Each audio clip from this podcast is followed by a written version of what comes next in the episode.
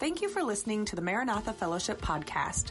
We hope this message will inspire, challenge, and encourage you to grow closer to Christ. If you're in the Anchorage area, we invite you to be our guest during our morning Sunday worship service at 11 a.m. For directions, or if you would like more information about us, please visit akmaranatha.com.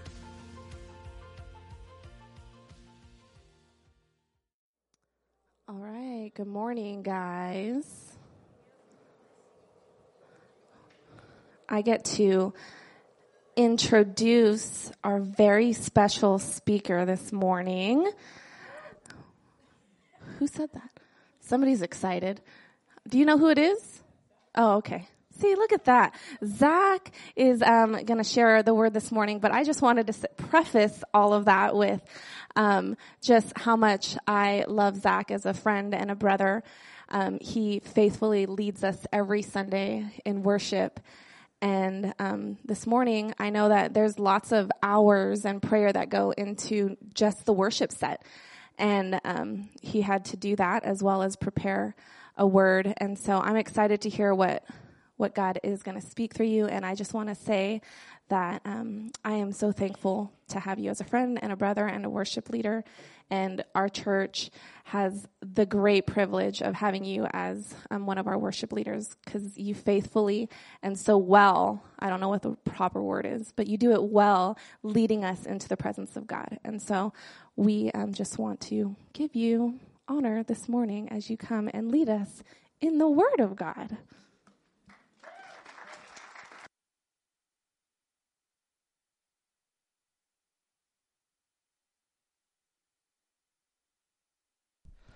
Well, thank you.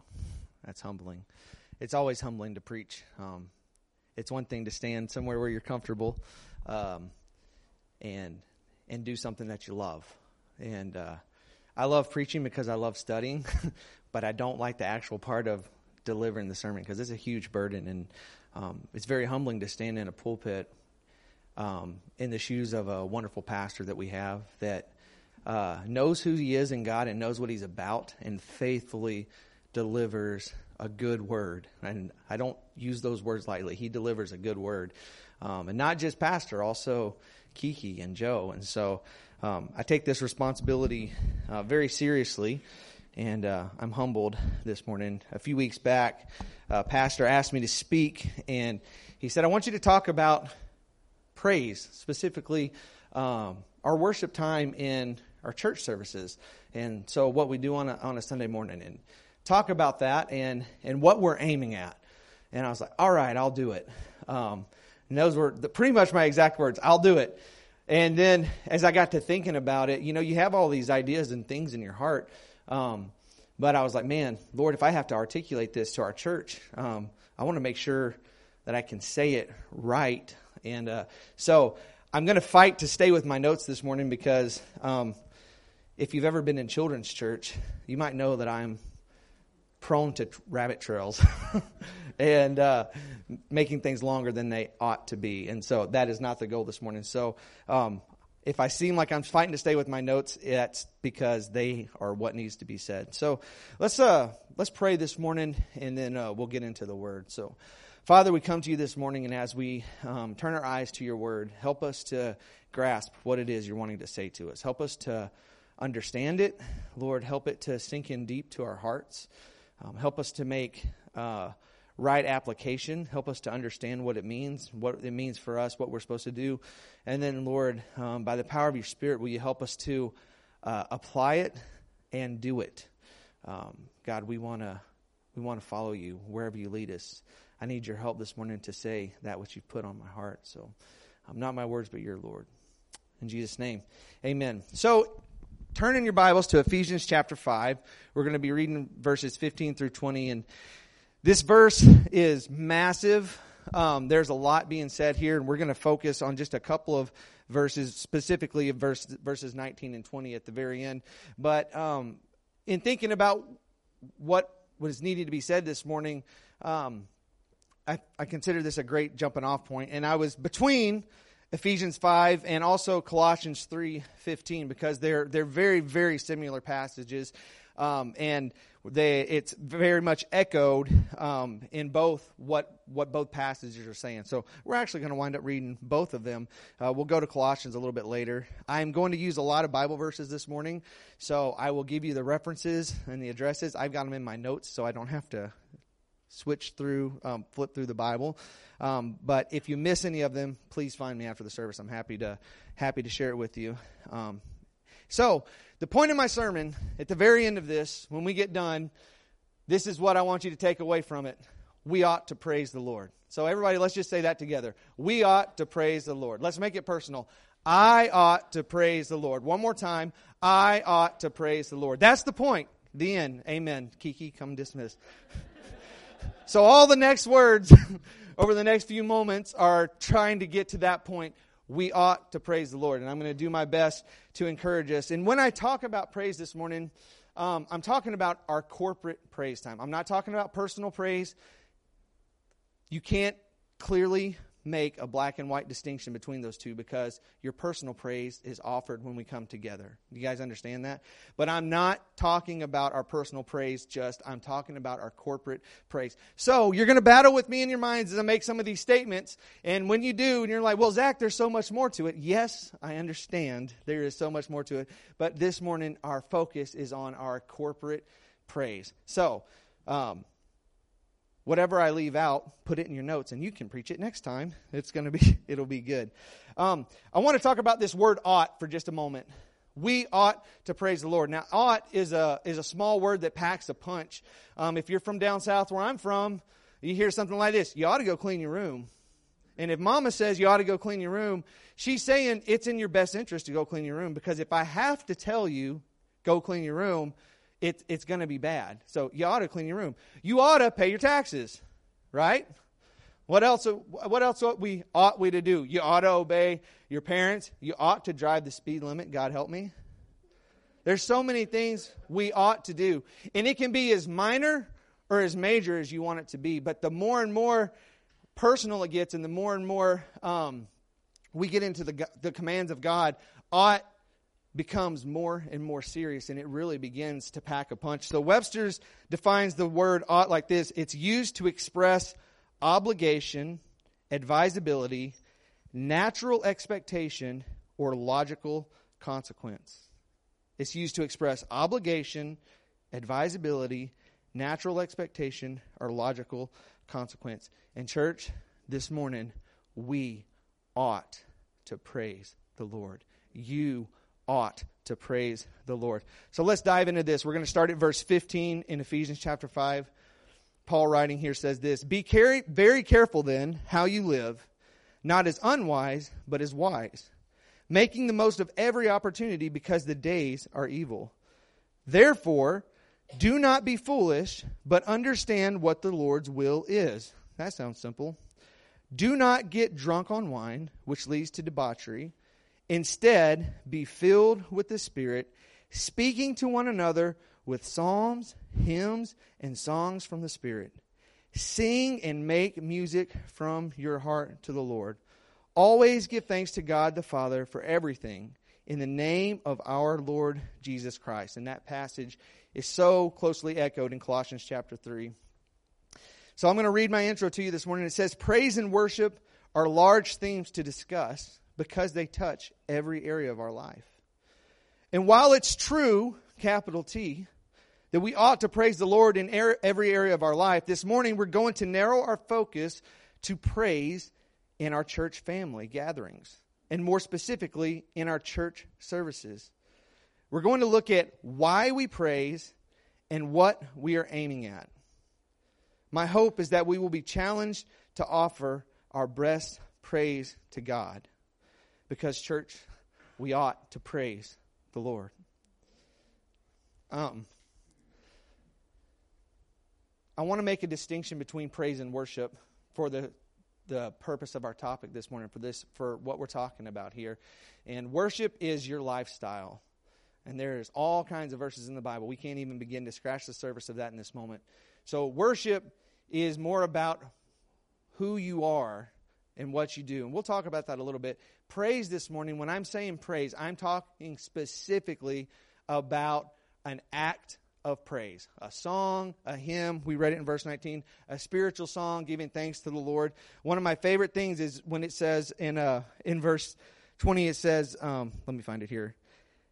Sing and make oh yeah, verse 19. Sing and make music from your heart to the Lord. That word make music, um, I can't I'll butcher the Greek, but it literally means to twang or pluck a stringed instrument. Like there's some people that say we shouldn't use instruments in our worship, and I'm like, well, Paul says differently, and I get to twang and pluck every Sunday in our in our services. And so this is talking about a physical act of praise, lifting our voices, dancing. There's all kinds of expressions of worship, or all kinds of expressions of praise. And I'm not here to tell you which one to do this morning. I'm here to challenge you that you ought to praise and you ought to offer your best. We ought to praise the Lord and we ought to offer our best. So let me ask you this question. I want to open the floor for a minute. Why should we praise the Lord? Somebody somebody help me out. Someone that's brave, willing to Dean. It's what we're made to do. Okay, that's our purpose. That's good. A A plus, Dean. Anyone else? Come on. Miss Paula.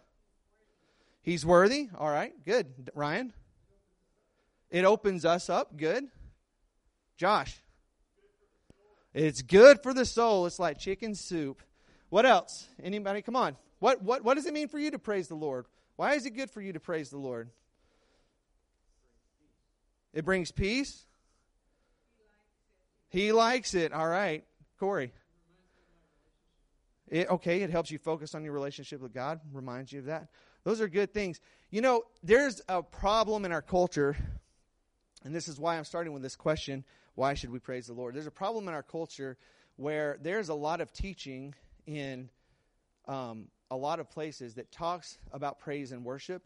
And most of the time, when they talk about why you should praise, you'll get quick answers, which we got this morning, which are good. We're made for it. It's our purpose. It's good. But then you start to hear they quickly move from the point of why we should praise to the benefits of praise. It opens our soul. It brings peace. All of those things. You guys could think if we started to sit here and think about the benefits of praise and we started to talk about the psychology of thanksgiving and gratitude and all of that, we would come up with a infinite amount of reasons that are benefits to praising. Do you understand? But all of those benefits are second things. I'm going to say that again. All of the benefits of praise are second things. They are not the point. The point is this we ought to praise the Lord. And why ought we to praise the Lord? Because he deserves it, because he is worthy, and because he commands it. We ought to praise the Lord, church. We ought to praise the Lord because he deserves it, because he's worthy, and because he commands it. Everything else, everything else is a benefit. And the benefits are infinite. We're going to reap them, but they're not the point. The point is He is worthy, He deserves it, He commands it. We ought to praise the Lord. Why is it that we should praise the Lord? Priorities. Priorities. Priorities. We need to have our priorities straight. Exodus chapter 20, verse 3, we get the Ten Commandments. And somebody help me out. What's the first commandment? Love your God. God told the Israelites, you need to love the God, love me and put me first, because if not, you will worship idols. The reason we're supposed to love God first is because we are going to praise something. We're going to shout. We're going to clap our hands. We were created to praise. We ought to praise. But more than that, we ought to praise the Lord because He is worthy of it and because He commands it. The first command, you shall have no other gods before me. God is first. If we go to Deuteronomy chapter 6, verses 4 through 5, this is the Shema. Um, we memorize this with our kids, and I encourage you to memorize it as a Christian. Memorize it with your family. It says this Hear, O Israel, the Lord our God. The Lord is one. Love your God with all your heart, with all your soul, and with all your strength. How are we supposed to love him? With all our heart, with all our soul, with all of our strength. Jesus echoes this, and I love it. In Mark chapter 12, the Pharisees are arguing with Jesus. Jesus gives a really good answer, and so one of the Pharisees looks at him and says, All right, tough guy, what do you think the greatest commandment is? And Jesus replies with this. He says the Shema, but he adds something to it. He says it like this Mark chapter 12, verse 29. He says, The most important one, answered Jesus, is this Hear, O Israel, the Lord our God. The Lord is one. Love your God with all your heart, with all your soul, and with all your mind, and with all your strength. The second is this love your neighbor as yourself. There is no commandment greater than these. So he says the Shema, but then he adds something to it. Who's he add to it? Our neighbor. Well, then some other guy later on is going to ask him, Well, who's my neighbor? And we get the story of the Good Samaritan. But I want to tell you this morning in our fellowship of our church family, look to your left, look to your right. That's your neighbor. You cannot love God. You cannot love God. You cannot praise God with all of your heart, with all your mind, with all your soul, with all your strength, unless you love your neighbor as yourself. You can't separate the two. Jesus put them together and he put them together for eternity. Church, we have to love each other. You cannot praise God without having your heart right with him and having your heart right with others. That's why God said, if you go to the if you go to the temple to make your sacrifice, and all of a sudden you remember you got some, a problem with somebody, what are we supposed to do? Leave it there go fix it. Leave it there, go fix it. We ought to praise the Lord because He commands it. And if we're going to praise God, we're going to have to love each other. We can't separate those two. So, we're starting to get into a little bit of the reason why it's important for us to praise as a family. Hebrews chapter 13, verse 15 says this. That writer of Hebrews says, Through Jesus, therefore, let us continually offer to God a sacrifice of praise the fruit of lips that openly profess his name. Through Jesus, therefore, let us continually offer to God a sacrifice of praise, the fruit of lips that openly profess his name.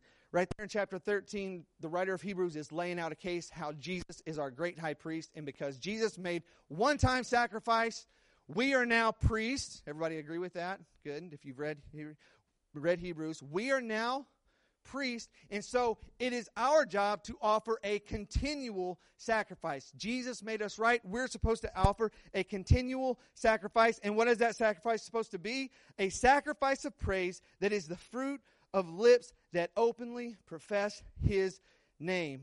Psalms 150 says this Praise the Lord, praise God in his sanctuary, praise him in his mighty heavens, praise him for the acts of power, praise him for his surpassing greatness, praise him with the sounding of the trumpet, praise him with the harp and the lyre, praise him with the tim- timbrel, yeah, and dancing. Praise him with the strings and pipe. Praise him with the clash of cymbals. Praise him with the resounding cymbals. Let everything that has breath praise the Lord. Praise the Lord. Church, we ought to praise the Lord. Why ought we to praise the Lord? I wasn't going to preach, but I'm preaching. Why ought we to praise the Lord? Because He deserves it, because He is worthy, and because He commands it, because He commands it, we ought to praise the Lord. Guys, He is worthy of our praise this morning. He is worthy of our praise. He's worthy of our best praise. That's the why. Let's talk about our aim a little bit. So, what are we aiming at when we come in on a Sunday morning? I was blessed by the call to worship. I was like, Lord, I don't even have to preach. Kiki's done it for me. What's the aim when we walk in here on a Sunday morning or Wednesday night? Anytime we come together and we're going to have an opportunity to praise, what's the aim? The aim is to praise the Lord. Why? Because we ought to praise the Lord, but there's a lot of benefits to it. And this is the aim in praising the Lord. I want you to turn to Colossians chapter 3 verses 15 through 16. I'm going to read it for you here. Colossians 3 verse 15 through 16 says this, "Let the peace of Christ rule in your hearts, since as members of one body you were called to peace, and be thankful." Let the message of Christ dwell among you richly as you teach and admonish one another with all wisdom through psalms, hymns, and songs from the Spirit, singing to God with gratitude in your hearts. Let the message of Christ, verse 16, dwell among you richly as you teach and admonish one another with all wisdom through psalms, hymns, and songs. Songs from the Spirit. Sing to God with gratitude in your hearts. He's talking about offering true praise. He's talking about encouraging our brothers and sisters in Christ, encouraging them with psalms, hymns, and spiritual songs, all while singing praise to God. What, what Paul's talking about here is offering true praise, and we know that we should offer true praise because if we ought to praise the Lord, our praise ought to be good, right? And if our praise ought to be good, it's going to have to be true. True praise will inspire our family while giving glory to God. True praise will inspire our family while giving glory to God. What's the aim? What's the aim when we come? The end goal is to give God glory. Why? Because we ought to praise the Lord. Why? Because He's worthy. He deserves it. He commands it. That's the aim. And it should also inspire our brothers and sisters in Christ. Let me ask you this When was the last time somebody inspired you with their worship? I want you to think about it. Have you ever been inspired by somebody else's worship? I know I sure have. I know I sure have. I, I, I think I think it's very important that we watch other people when we worship. We're going to talk about that in a moment. When was the last time your worship inspired somebody else? When was the last time you praised in a way where you left your best and it inspired somebody? I'm I'm not trying to shove pins in your heart this morning. I had to respond to this my, the same way. But this is true. We can't offer true praise to God without building up the brothers and sisters in Christ. Specifically, when we praise in the congregation. Remember, that's the focus this morning. When we come together and praise, we ought to give glory to God. And the glory that we give ought to be offered in a way where it inspires people around us. Guess who's the last person on that list? Think about it. Come on, somebody say it. Self. Self doesn't even come to the end of the equation except for you've made the decision that you're going to be obedient to it. True praise will inspire our family while giving God glory. That's the aim. So, what is true praise? We ought to praise the Lord. We ought to offer true praise. True praise is three things it's praising rightly, it's praising sincerely, and it's praising completely. Praising rightly, praising sincerely, praising completely. How do we pray rightly? John chapter 4, verse 23, you guys will remember this. Jesus is having a conversation with the woman at the well, and she tries to throw a red herring and get get off in a discussion that wasn't the point and Jesus is magnificently brings it back to the point. And he starts preaching and prophesying. He said the time is coming and is now here. Verse 23 says this yet a time is coming and is now come when true worshipers will worship the father in spirit and in truth for they are the kind of worshipers the father seeks so how do we worship rightly how do we offer right praise True praise is right praise. How do we offer right praise? First, we have to be true worshipers. What makes you a true worshiper? What makes me a true worshiper? What can qualify us to do this? It's very simple. The first thing is a right relationship with God. You got to be made right with God. That's how you offer true praise. That's how you inspire your family. You have to have a right relationship with God. You have to have right intentions. You can't just offer up something haphazard because it's on the screen. You've got to engage your mind and you have to have the intent to praise. Thirdly, you have to have right actions. True worshipers are people that have right relationship, right intentions, and right actions. God cares about our heart. He also cares about what we do. It's not either or, it's both and. Pastor says that all the time. It's both. We have to have right intentions and right actions. We have to be right with God. If we want to be people that offer up true praise, we have to be true worshipers. How are we made right with God? Confess the Lord. That Jesus is the Son of God and you accept salvation. Then you determine in your heart, God, I'm going to live for you, whatever that means. I'm going to follow you in simple obedience. I'm going to do what you've asked me to do. Right relationship, right intentions, right actions. I want to talk to you for a moment about David. First Chronicles chapter 13 through 16.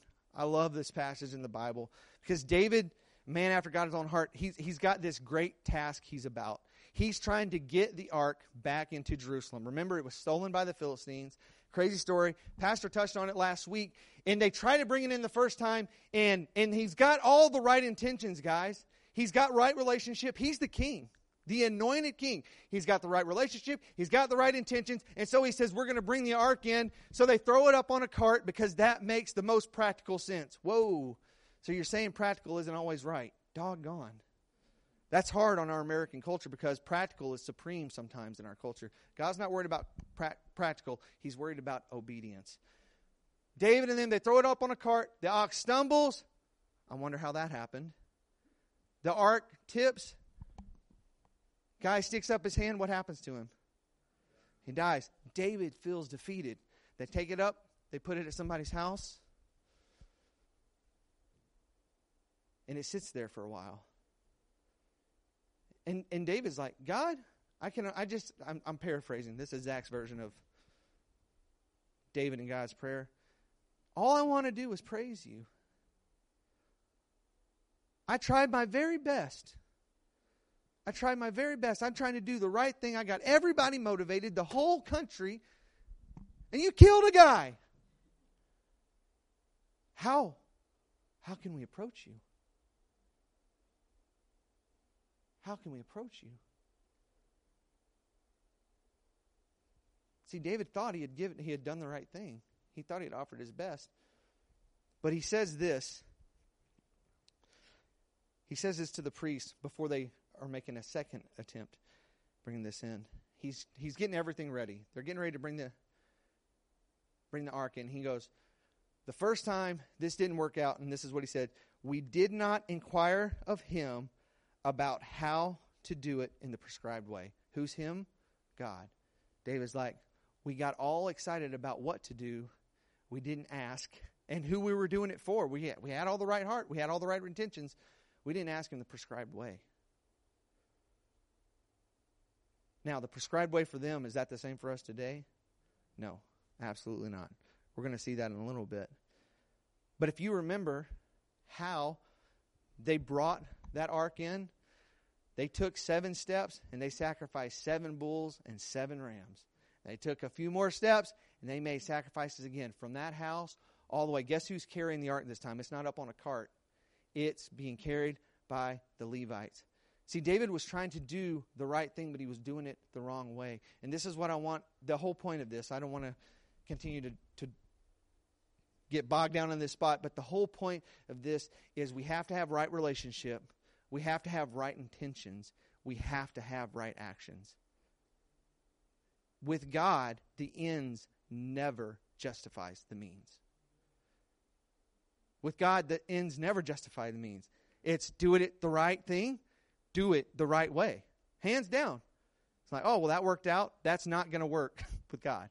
Well, it worked out. No, it didn't. Not if you didn't do it the right way. Didn't work out for Uzzah, who stuck his hand up there.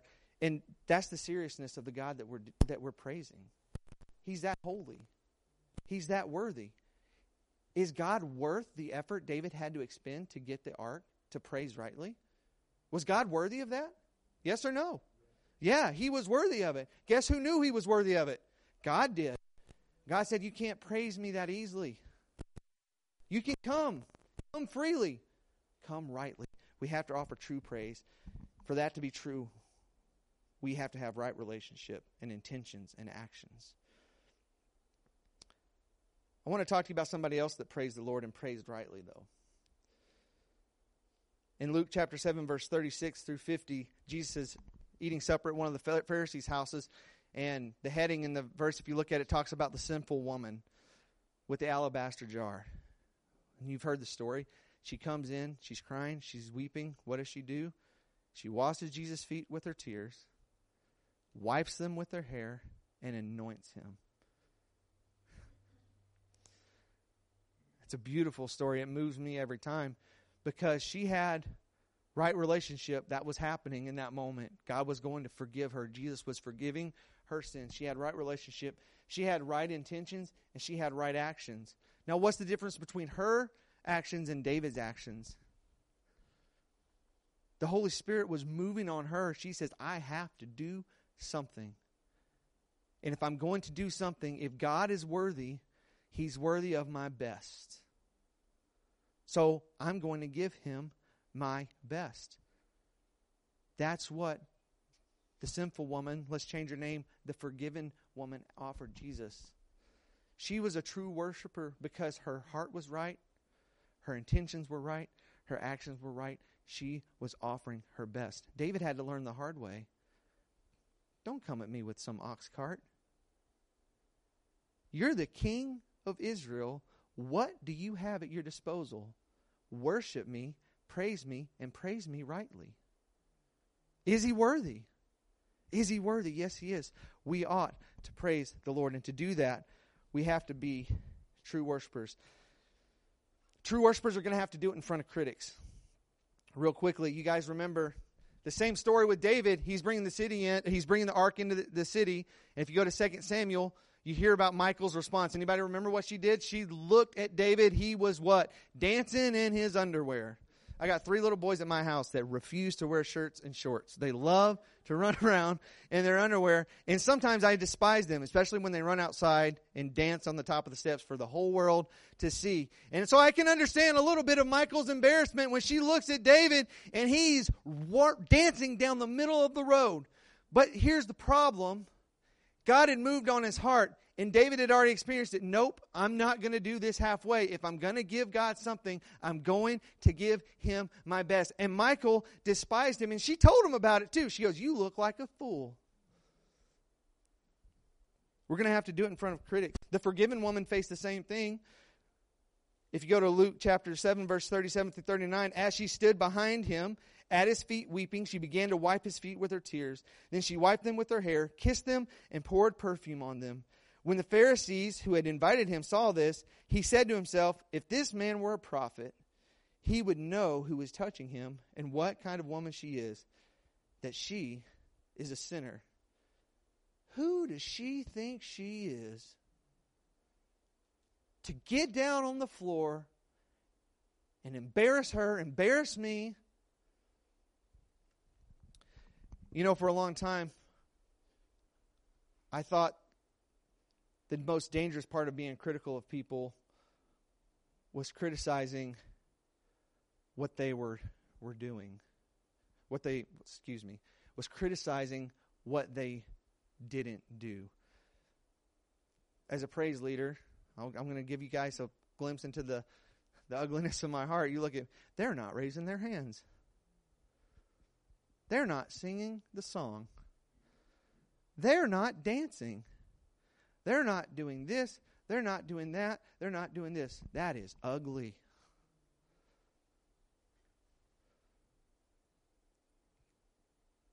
It's my job to inspire that, if that's what's right. Why? Because I'm a member of the family. Why? because I'm supposed to be offering true praise. I'm supposed to be giving God glory while inspiring my family. What does it matter if my family isn't doing what they're supposed to do? I'm not going to judge that. I'm not going to be critical of that. I'm going to think the best of them. Say that's their best praise right now. I'll tell you, sometimes I look out like, boy, if that's their best praise, we need to get the EKG off the wall and do some heart monitoring. Lord, forgive me. But the converse of that is true. We can't be critical of what people aren't doing. You better not be critical of what people are doing. You better not be critical of what people are doing. I long for the day when we come to the end of ourselves in a service and our best praise looks something like shouting and weeping and dancing. Not other people, you. You. You shouting, you weeping, you dancing. When we come to a place where we can't express it, Our, our words fall short.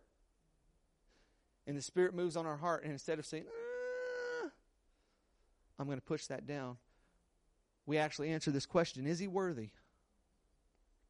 Does he deserve it? Does he command it? I will hold back nothing because I ought to praise the Lord. I ought to praise the Lord. And if I ought to praise the Lord, I ought to offer him my best praise. We have to praise rightly, and it has to come from true worshipers. What's the, what's the litmus test for true praise? We already read about it Psalms, hymns, spiritual songs. We're not going to dive into what all of that is because that is a soapbox that's dangerous for me to stand on. We're supposed to sing to the Lord. So, what's the litmus test? What songs are approved? This is also a soapbox, so I'm going to fight hard to stay with my notes here. Philippians chapter 4, verses 4 through 9 says this Finally, brothers and sisters, whatever is true, whatever is noble, whatever is right, whatever is pure, whatever is lovely, whatever is admirable, if anything is excellent or praiseworthy, think about such things. And the first thing that he lists in all of that is the qualifier for all of the other things. Whatever is true. True praise is just that, church. True praise is offered from true worshipers, and true praise is just that. It's true praise. It's based in truth. With a little study and searching, it becomes clear that true praise is not a specific genre or a specific song or a specific dance. Two questions are all we need to prove what is legitimate praise, to prove what is true praise. And here's the first question Are you ready? Is it true? That's the first question. The second is this Does it give glory to God? If it's yes, and it's yes, guess what? It's legitimate. Doesn't matter who wrote it, doesn't matter why they wrote it. If it's true, if it gives glory to God, it is legitimate praise because every worship song that's been written by man was written from somebody who was not worthy and didn't have the right intentions. So if that's going to be the test, you're not going to be able to sing anything. Matter of fact, the least, the last song you're going to be able to sing is one that you write because you wrote it for yourself. Now, Zach, I, I, I, feel the I feel the battle coming here. I know that's harsh. I'm saying that to contrast the reality of what is true and what gives glory to God. That is legitimate praise. We're going to go to children's church for a minute. For a minute, I say this with the kids: if it's a true thing, it's a God thing, and if it's a God thing, it's a good thing. So we're going to do it like this. I'm going to say if it's a true thing, you're going to say it's a God thing. And then I'm going to say if it's a God thing, you're going to say it's a good thing. So here we go. If it's a true thing, if it's a God thing, if it's a true thing, if it's a God thing, get off of your high horse. All of us. We need to get off our, our high horses and praise the Lord. When it starts being sung, oh gosh, not shout to the Lord again. Graves into gardens, oh my gosh, I'm tired of these bones rattling. No. Is it true? Yep. Is it giving glory to God? It's worthy of my best effort then. That's it. That's it. It's worthy of our best effort. One last thing before we move on. So, what does that mean for the song or dance? What does that mean for the song or dance? I'm going to give you guys a humble carpenter's perspective. Songs are a tool used for worship. That's it. Songs are a tool. The song doesn't worship God, the song doesn't offer praise, people praise. Song is just a tool. Not all tools fit each person's hand. And though they have the same basic form and are, ten, are intended for the same function, a tool can be as different and individual as the person using it. The tool is not the work, but merely a means of accomplishing the work it's assigned, assigned to us. If the quality is poor, well, it's a poor craftsman who blames his tools. I got a favorite hammer. Spent a lot of money on that hammer. And if I go to frame a house, guess what hammer I want? I want my favorite. I want that one because I'm going to swing it good. I'm going to swing it true. I'm going to be efficient. But you know what else? That hammer is not the point of what I'm doing. What I'm building is the point. So if I have the dinkiest little hammer, if that's all I have, guess what I need to do? I need to have a good attitude, grab that little hammer, and go to work. If you don't like the songs, guys, I say this with if you don't like the songs, if you don't like the tempo, if you don't like how loud it is, we need to say, Shut up, O my soul, and praise the Lord. We ought to praise the Lord because He is worthy. He deserves it. He commands it. Let's not be poor craftsmen. We've been called to praise the Lord. Let's not blame our tools. Let's show up and say, Is it true? Yes. Does it give glory to God? Yes. I will give my best. That's the call. That's the aim. To give glory to God and not just give Him glory, but to give Him our best. That's true praise. That's right praise. Being right with God and offering what is true. We have to praise Him rightly, we have to praise Him sincerely. What does that mean? With conviction and purpose that transcends our emotions, our situation, our culture, dot, dot, dot. Conviction and purpose that goes beyond all of those things. You're like, hold up, how am I supposed to praise rightly without emotion? I'm glad you asked. We're going to talk about it. Because it's one of the hardest things we'll have to do. Reading your Bible when you don't feel like it is hard. Praying when you don't feel like it is hard. Praising when you don't like the songs is hard. That doesn't matter. If he's worthy, if it's true, we ought to be doing it, and we ought to be doing it with conviction and purpose because that's how we offer our best.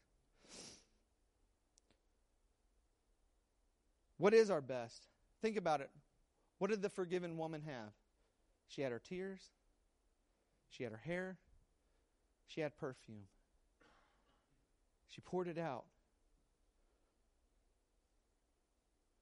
She poured it out. She was moved to give her best. Acts chapter 16, Paul and Silas in a prison cell. All the way at the very bottom, about midnight, what happens? They start praising the Lord. They didn't feel like it. I'm just going to. They didn't feel like it. Maybe they were inspired for it, but if, if I put Zach Dawson in that cell, Zach Dawson don't feel like it. But he was worthy. The reason that they were there was good. Was it a good situation? No, it was terrible. Were their emotions probably there? No, probably not.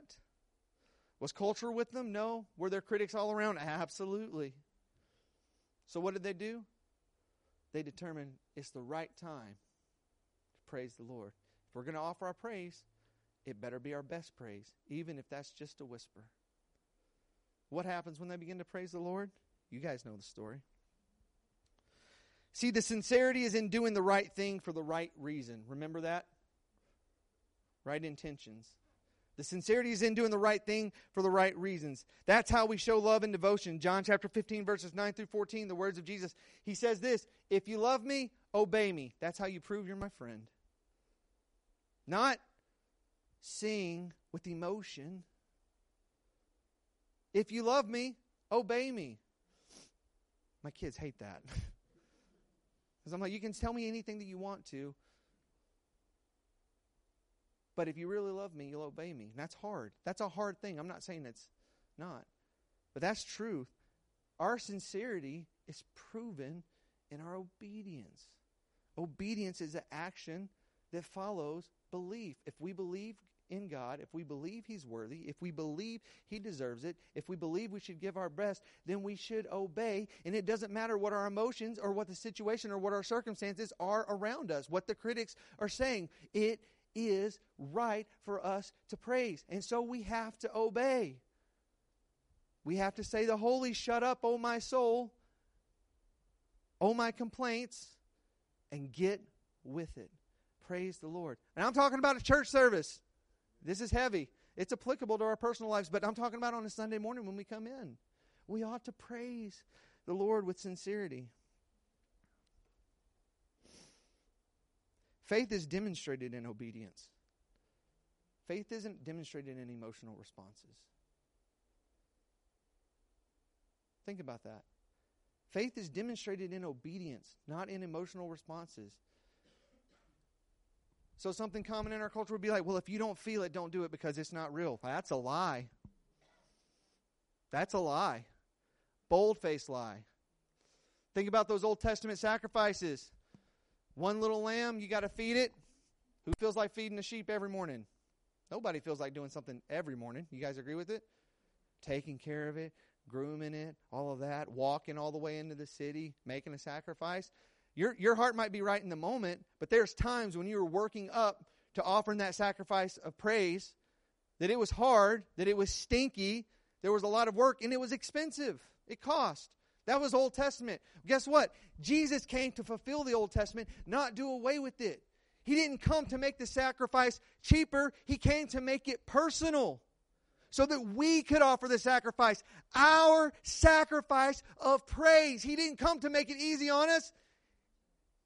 He came to up the ante. Don't give me things, give me you. And we are saying amen. But we're about to sing here in a few minutes, and I want to see what that really means for us. What does that really mean for us? I'm crying because it's such a high calling and I fall short of it. I'm not preaching what I am, church. I'm preaching what I know God wants for us. We have to be sincere and we've got to be willing to offer our best no matter whether we feel like it or not because He is worthy, because He deserves it, because He commands it. We ought to praise the Lord rightly, sincerely. And our last point is completely. Think about what Jesus said in the Shema. Mark 12 again. Jesus answered, The most important thing is this Hear, O Israel, the Lord our God, the Lord is one. Love the Lord your God with all your heart, with all your soul, with all your mind, with all your strength. The second is this love your neighbor as yourself. We got to praise him rightly. We have to praise him sincerely. Church, just like David on his second attempt, just like the forgiven woman in her alabaster jar, we have to praise him with all. Our best praise is all. All our affection, all our devotion, all of our intention, all of our actions, all of our relationships with our church family. Why did David offer so much to the Lord? Because that's what he had. That's what he had. If you've blessed with much, guess what you're called to praise with? Much. And if not, we're not even going to go into that. Let's just leave it at the command. If you're blessed with much, you're called to praise with much. What did the forgiven woman, what did she praise with? All she had. All her tears. Her physical beauty. The one possession. Think about Jesus sitting at the temple watching people give their offerings. Remember that? The lady comes up. She gives her two mites, and he says something like, She's given more than everybody else. Why? Because she gave all. So the call is simple. What's your best praise this morning? What's my best praise? Really simple. It's all you've got. All of it. Heart, soul, mind, strength. relationships. Ooh. Oh, that gets added in there, remember? Heart, soul, mind, strength, relationships. We got to be right with God and right with each other. That's where true praise begins to flow from. You can't separate it. We can't separate it. How do we offer true praise? It's got to be right. It's got to be sincere. It's got to be complete. So, my question this morning is what do you have? What do we have? And what is he worth?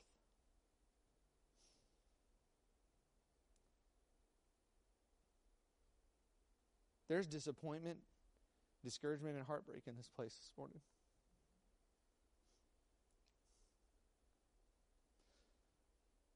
Spirit's empty. There's also joy, love, and abundance, security, health, wholeness.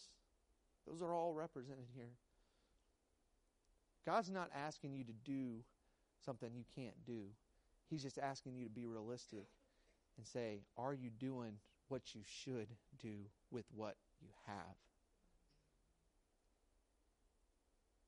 Whether it's two mites or thousands of bulls and rams, if that's your all, if that's your best, offer it.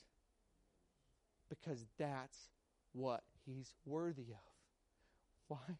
Because we ought to praise the Lord. With whatever we have, we ought to praise the Lord. That's the aim. I'm done. Renita, if you guys will come. That's the aim in our service when we come together. Is in our worship times, we would give glory to God and inspire each other to offer our best praise and not be critical of what each other, each person's best praise is. Let's get the log out of our own eye first and say, what's my best praise in this moment? What's my best praise? And then follow it up. Is he worthy of it? And if he's worthy and it's our best, then give it. Not based on what's being sung, not based on how it's being played, based on who God is. Thank you for joining us today. If this ministry has impacted you, we would love to hear about it. You're welcome to message us at akmaranatha.com forward slash contact or message us on Facebook at Maranatha Full Gospel Fellowship. We pray you are blessed by the message and have a wonderful week.